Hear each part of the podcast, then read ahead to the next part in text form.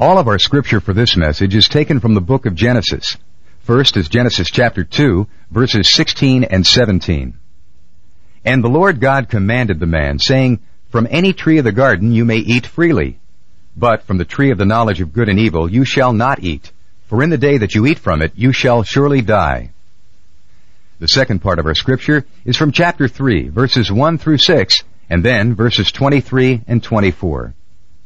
Now the serpent was more crafty than any beast of the field which the Lord God had made. And he said to the woman, Indeed, has God said, You shall not eat from any tree of the garden? And the woman said to the serpent, From the fruit of the trees of the garden we may eat. But from the fruit of the tree which is in the middle of the garden, God has said, You shall not eat from it, or touch it, lest you die. And the serpent said to the woman, You surely shall not die. For God knows that in the day you eat from it, your eyes will be opened, and you will be like God, knowing good and evil. When the woman saw that the tree was good for food, and that it was a delight to the eyes, and that the tree was desirable to make one wise, she took from its fruit and ate. She gave also to her husband with her, and he ate. Therefore the Lord God sent him out of the Garden of Eden to cultivate the ground from which he was taken. So he drove the man out, and at the east of the Garden of Eden he stationed the cherubim and the flaming sword, which turned every direction to guard the way to the tree of life. The last portion of Scripture is Genesis 4, verses 1 through 6, and then verse 12. Now the man had relations with his wife Eve, and she conceived and gave birth to Cain. And she said, I have gotten a man-child with the help of the Lord. And again she gave birth to his brother Abel. And Abel was a keeper of flocks, but Cain was a tiller of the ground. So it came about in the course of time that Cain brought an offering to the Lord of the fruit of the ground. And Abel, on his part, also brought of the firstlings of his flock, and of their fat portions. And the Lord had regard for Abel and for his offering. But for Cain and for his offering he had no regard. So Cain became very angry, and his countenance fell. Then the Lord said to Cain, Why are you angry? And why has your countenance fallen? When you cultivate the ground, it shall no longer yield its strength to you. You shall be a vagrant and a wanderer on the earth.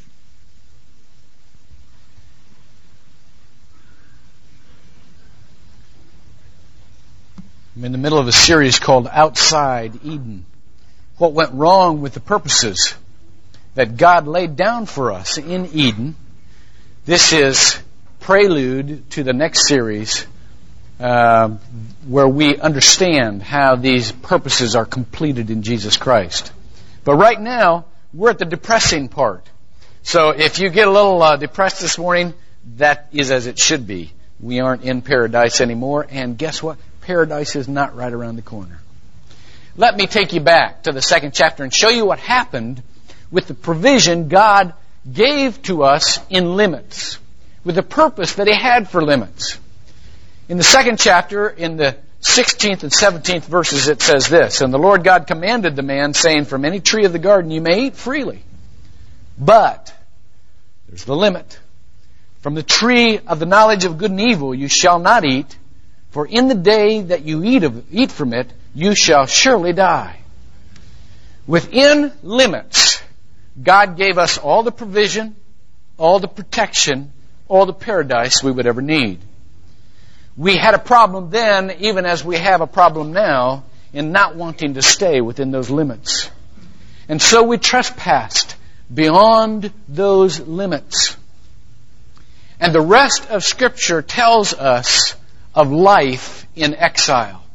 In the very day that Adam and Eve transgressed those limits, they learned that death was not, listen to this, death was not at first extinction, death was at first distance. Distance is the form of death that comes before extinction. Let me show you in the last verses of the third chapter, starting with verse 22. Then the Lord said, Behold, the man has become like one of us, knowing good and evil. And now lest he stretch out his hand and take also from the tree of life and eat and live forever, and you can put in there parenthetically, in his present state of sin. Therefore, the Lord God sent him out of the Garden of Eden to cultivate the ground from which he was taken. And so he drove the man out. Again, we're talking distance here. And at the east of Eden, he stationed the cherubim and the flaming sword which turned every direction to guard the way to the tree of life. So the first inkling we have of what death really is, the geography of death, is that death is out from something. It's distance from something. The, the, the Hebrew word um, that is, is used here to die is, is muth, and it means uh, intimately to be involved in separation because of sin. Separation is the key word here, not extinction. Now, immediately, almost immediately, in one generation, he passes the same kind of transgression to his son. Cain, you will read in chapter 4, lures Abel into a field. He kills him. The Lord questions Cain about it. And then the Lord pronounces his judgment in verse 11. Now you are cursed from the ground, which has opened its mouth to receive your brother's blood from your hand. When you cultivate it, cultivate the ground, it shall no longer yield its strength to you. Now look, here it is again. Here's the form of death. You shall be a vagrant and a wanderer on the earth. The curse of death is in the form of distance. And Cain said to the Lord, My punishment is too great to bear. Behold, thou hast driven me this day from the face of the ground, and from thy face I shall be hidden, and I shall be a vagrant and a wanderer on the earth. In other words, I'm going to be separated from the earth. I'm going to be separated from you. I'm going to be separated from everybody else on the earth. That is my punishment. That is how I walk out my death. And you will note, I won't go through all the scriptures, but you will note the theme of, as Hebrews 13 says, being strangers and sojourners and aliens on this earth, all through the Old Testament. You will note that um, in Genesis 11, the punishment for the pride of man in the Tower of Babel was to be what? To be scattered. Distance was the form of death. The punishment um, for um, um, going on the journey of God and not having the experience of Eden was to be strangers and sojourners in a land called Egypt, where the children of Israel were made slaves. And the, the freedom from that slavery did not lead them into the promised land immediately. It led them rather into the wilderness.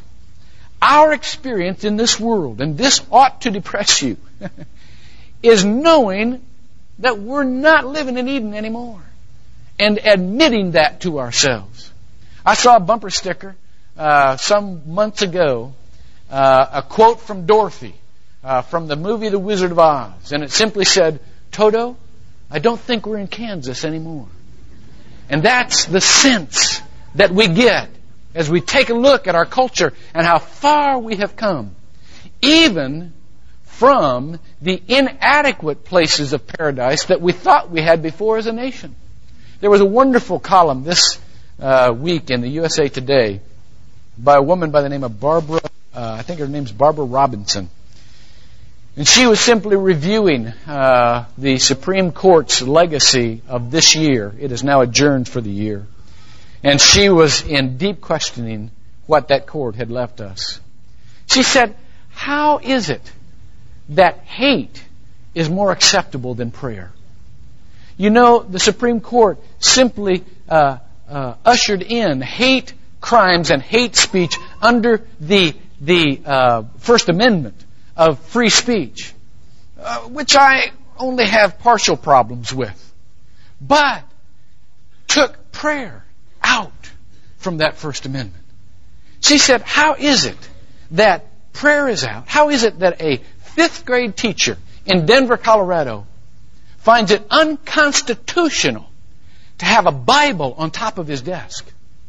How is it that that fifth grade teacher in a 210 book library in his room cannot keep the Bible according to our Constitution, according to the Supreme Court's interpretation of our uh, Constitution, but can have uh, all kinds of books there about the Greek gods.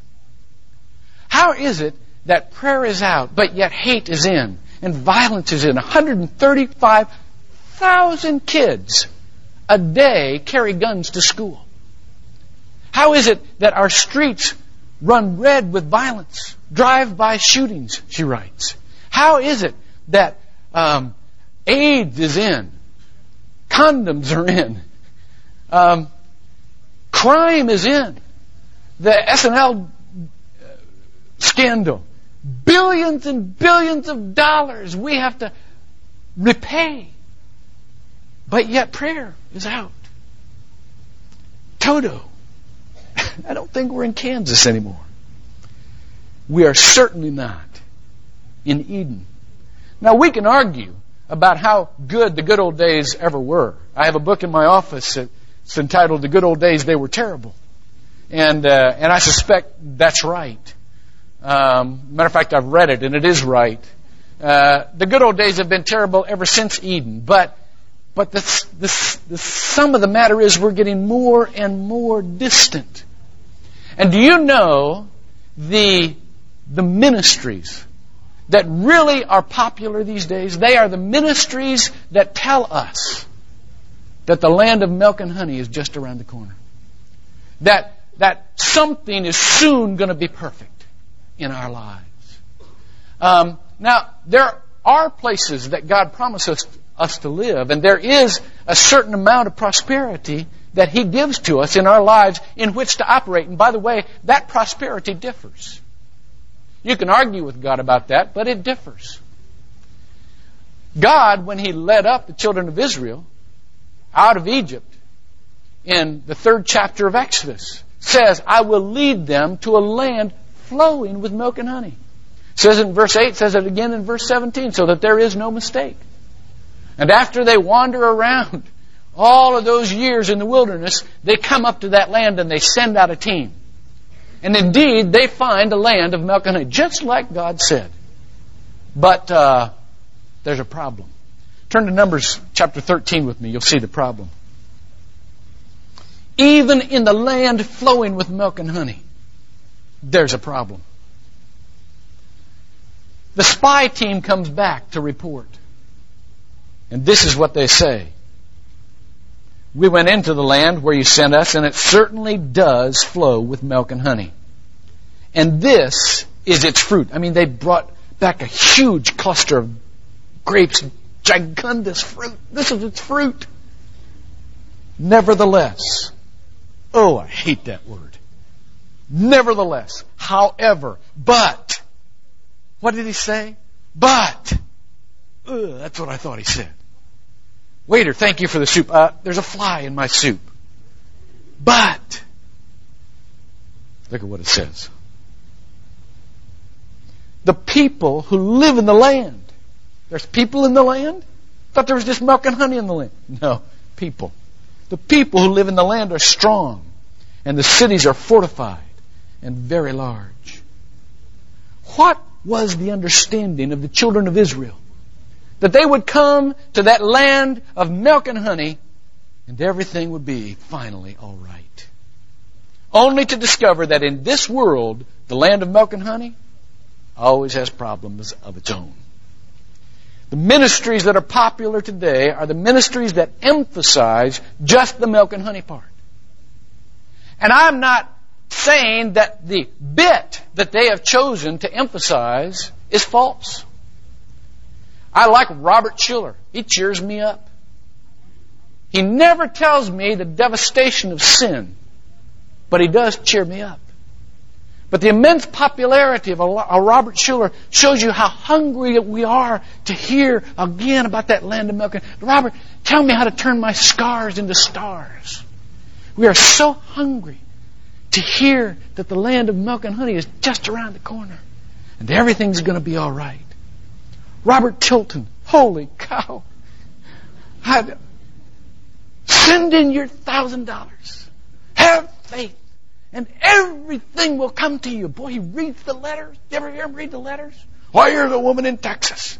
Sent in her thousand dollars and, and The next day, you know, she got a free house and four Maseratis and everything's okay. See? Just once, I'd like to hear him read the letters I know he gets. Robert, sent you my thousand. I had faith. I did everything you said. Things got worse. Just once. So that I could have the whole picture. There are not only faith ministries, but there are legalist ministries that says, I'll help fire and brimstone. If you can get your, it's a matter of self-discipline. You pull yourself up by the bootstraps, and if you behave right, your world will go right, they say. Oh boy. If I could only do that. The whole picture, being mature in Christ, is knowing that it's not just positive thinking, it's not just faith, it's not just right behavior, it's not just knowing theological truth. We live in a world that isn't Eden. It's not paradise now, and it's not going to be paradise in the future. We live in a fragmentary sense, and the best of what we have is marred and broken. I, this week, I went on a honeymoon trip with my wife of 20 years. We celebrate our 20th anniversary this week. And I was really scratching months back. What am I going to do for this? I mean, this is supposed to be a big one. I'm supposed to come up with nothing. Not only am I singularly uncreative when it comes to romance, I couldn't see how we could do. Any, well, the grace of God and the generosity of a couple of friends got us to Niagara Falls this week. Now, what we'd never done anything so exotic in our whole life. Niagara Falls? Are you kidding? You know, here's a couple of kids from Indiana. Niagara Falls? Well, that's a lot of water, isn't it? Well, we got there. See? Now what could be better? You know, going with a woman you're crazy nuts about to this most of all romantic places in the entire universe. Then our first day we get there, we run down, we look at the falls, that's really pretty. We look at these other falls, that's really pretty down there. We look down and there's these boats going down there. Oh, that, we think that's pretty neat, see? They're called, it's the Maid of the Mist. Isn't that a pretty name? Maid of the Mist ferry line. And there's about five ferries that, that carry people down and just kind of linger in the mist for a minute. And you, you can look up at the grandeur of the falls and say, oh, isn't this wonderful? Well, what could be more romantic than that? I sat back, let's do that. So we went down. We got on this boat. See, we get you get you get a raincoat, you know, because it's a little misty, you know. And so we got the raincoats and we got on the boat and here we go down. Now the first leg of the trip's wonderful. The birds are flying, and the water's nice, and the mist is coming. See, it's wonderful. But as we got closer to the falls, the mist got harder. And we discovered that the captain of our particular ship was Evel Knievel. He wanted to climb those suckers.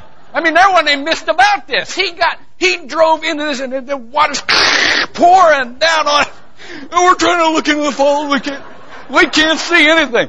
All of us are turning around. The water's coming, and that's when I discovered I'd picked the raincoat from hell.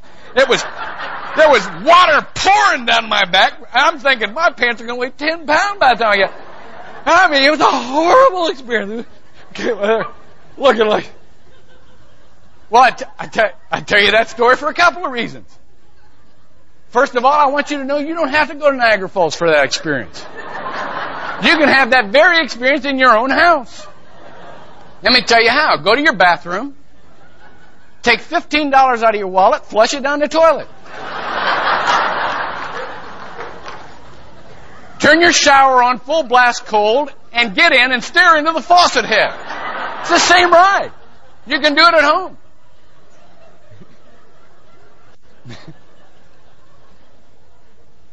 There was another reason I was, yeah, so the other reason, the other reason is to let you know that even in the most perfect of times, not everything's perfect. As a matter of fact, things are only fragmentarily perfect. In the best of our lives, we don't live in Eden anymore. Now, there's a sense of freedom to that To know that we don't have to be perfectionistic about our existence or about ourselves. To know that the only hope we have is the grace of God. The only hope we have. But there's also a danger here I want to tell you about just for a couple of minutes. From being refugees, from being not in paradise, we have a character within ourselves of taking on the mentality of a refugee. You see, we have a status of a refugee down here on earth. We're strangers and aliens while we're here. Now, Ephesians 2 says we're no longer strangers and aliens, we're citizens of the kingdom of heaven. But while we're here, this isn't our home. Never will be. So what we do is we adapt very well. And we take our status as refugees and we develop the mentality of refugees. That's where we go wrong. Because the mentality of refugees says this you can't, you can't kick me out. I'm out of here on my own. You can't fire me. I quit. The mentality of a refugee says, I'm going to leave before I get disappointed. The mentality of a refugee takes themselves out of home. It is the mentality of the prodigal son that says, Father, I know I've got everything here I need, but give me some goodies. I'm going out on my own. And he travels into a distant land. It is the mentality we have of wanting to be Lord over a little in our exile. Last Monday I was leaving here and I, I was driving, got my car, and there were there were kids playing out in the yard out there, and there were still, course, people hanging around talking. Was pretty neat, and and I but I was getting home because I told my boys I wanted to watch the uh, uh, I can't remember the television show, uh, some television show. Anyhow, I wanted to watch it with them. We were going to talk about it and so on and so forth. So anyhow, um, drove out, and here are these kids playing in the yard, and I just catch out of the corner of my eye the littlest Travers boy. I don't know what what's the littlest Travers boy name. Anybody know that? Anyhow, he's a little pumpkin kid, just a little can't be three years old. And while all the kids are playing in the yard, here's this kid. He's found himself a mud puddle in a parking lot. And he's standing right in the middle of this mud puddle, looking triumphant. Like, sucker, everybody's in there, there's people in church, but I got my own mud puddle. And I thought, how perfect for the character of man to leave the sanctity and to find a mud puddle that we can be Lord over. How perfect. Not only that, but to develop the mentality that before you hurt me, I'm out of here. Before I get kicked out, I'm leaving. We have this detachable nature that is so cautious we can't trust in anything anymore. We're not confident enough to trust after we've been hurt. We're not confident enough to develop a home style mentality where we have a loyalty and a commitment anymore. Those of you who went through the 60s probably got inoculated by a certain song that I just heard the other day on the radio. I couldn't believe I heard it again. Uh, I can't even remember the, the title of it, but it was um, You're not a queen, you're not an angel, you're a woman, I'm not a king, I'm a man, take my hand. Um, so and so. Remember the chorus of that? Don't ask why of me, don't ask how. Don't ask forever. Just love me. Love me now. And then it goes on, and the ending, the clincher of it is, and here I'll stay, what? Until it's time for me to go. That is the commitment longevity of the mentality of a refugee. Here I'll stay until I sense something's going wrong, and then ya that makes for horribly lonely wanderers in this world. Let me give you what I think is the full and somewhat depressing, but somewhat hopeful truth. The best of life is fragmentary. The best of faith is fragmentary. We are people who are filled with failure. We have holes in our faith and we have holes in our understanding and we have holes in our behavior. And we are people who still are sinful. However, the hope was never in the right situation. The hope was never since Eden in the, in the, the amount of faith that we had or the kind of behavior that we tried to conjure up consistently or what we knew. The hope has always been in the grace of God that would see us through this fragmentary existence. Sometimes when we're walking with Jesus, even those of you who walk with Jesus daily, you have this sense, I wonder if there's something else because even my walk doesn't seem to be where it ought to be. Even my walk leaves me unfulfilled. There are some who honestly say, you know, there's probably something else in the faith I haven't got yet because this doesn't quite seem to do it. Could I just comfort you and say, you're not living in the land of God. You're still a refugee. But that does not mean that God has left you or that God is not close to you.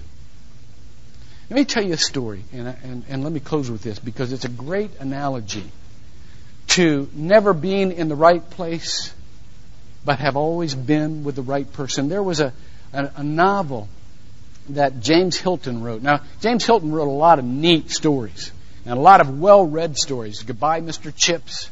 Uh, the Lost Horizon. You talk about a mentality of escapism.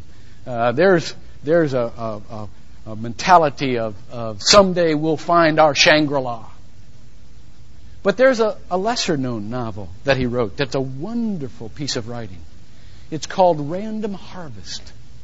And in this novel, he writes about a, a World War I soldier who goes into battle and comes out with shell shock. Now, for those of you who are not familiar with that term, that is a term that uh, uh, applies to a dynamic of going into a battle and and undergoing such mental torment and such panic and such trauma that you um, can't operate, you can't function. In this particular case, he has blocked it out, he has repressed it, he has almost total amnesia. Can't remember his name, can't remember anything about his past. They send him home to a place he doesn't recognize. They send him to a city that had his address on it before. He comes into contact with his wife, who has gotten the word that he has amnesia. They moved to this city some time ago. They had had a wonderful marriage. But she, out of consideration for him, does not want to force himself, or force herself on him so she does not reveal that she is his wife. She just is in his proximity. Well, he falls in love with her again. And he marries her again. And she never reveals to him her identity. And they build a wonderful life together, but always in his memory. There was this other woman. There was this, this love that was so completely devotional and so completely mature and so completely pure. And from time to time, he'll remember little snippets, but then before he can put them together, they disappear. And so for years they live together, and for years he gets out of bed, and she's never there. He never knows where she is, but she's never there.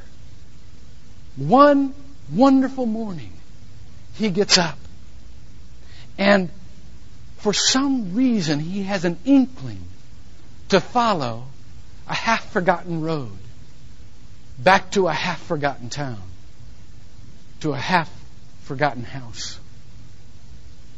Not knowing what he will find there, he goes in to that house.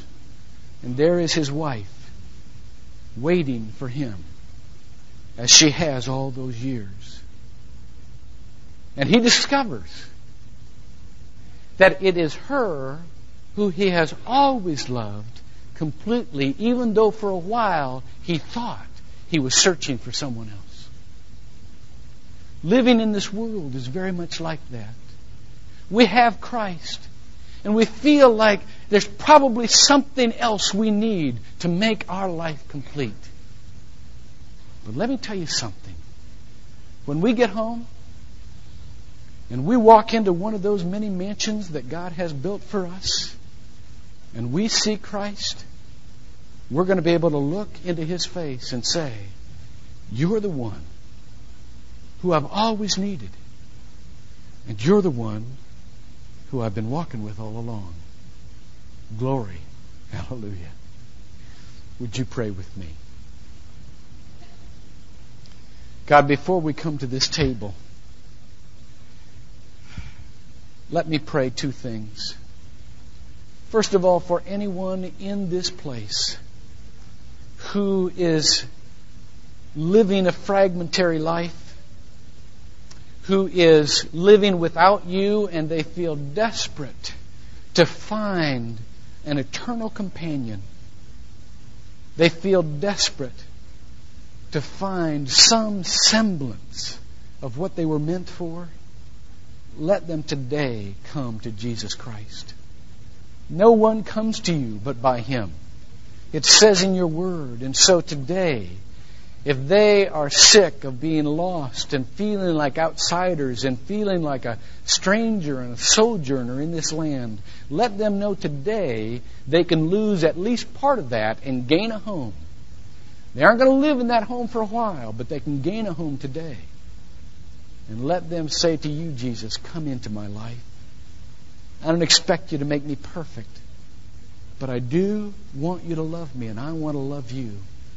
And I want to walk through this life's events as imperfect as they are and as imperfect as I am with you and depend on your grace.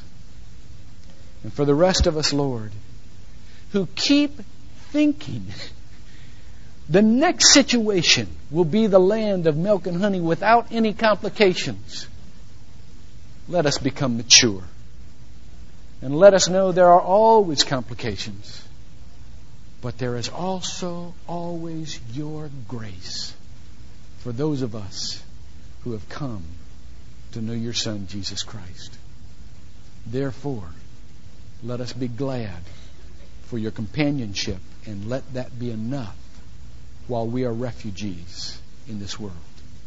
We pray in Jesus' name. Amen.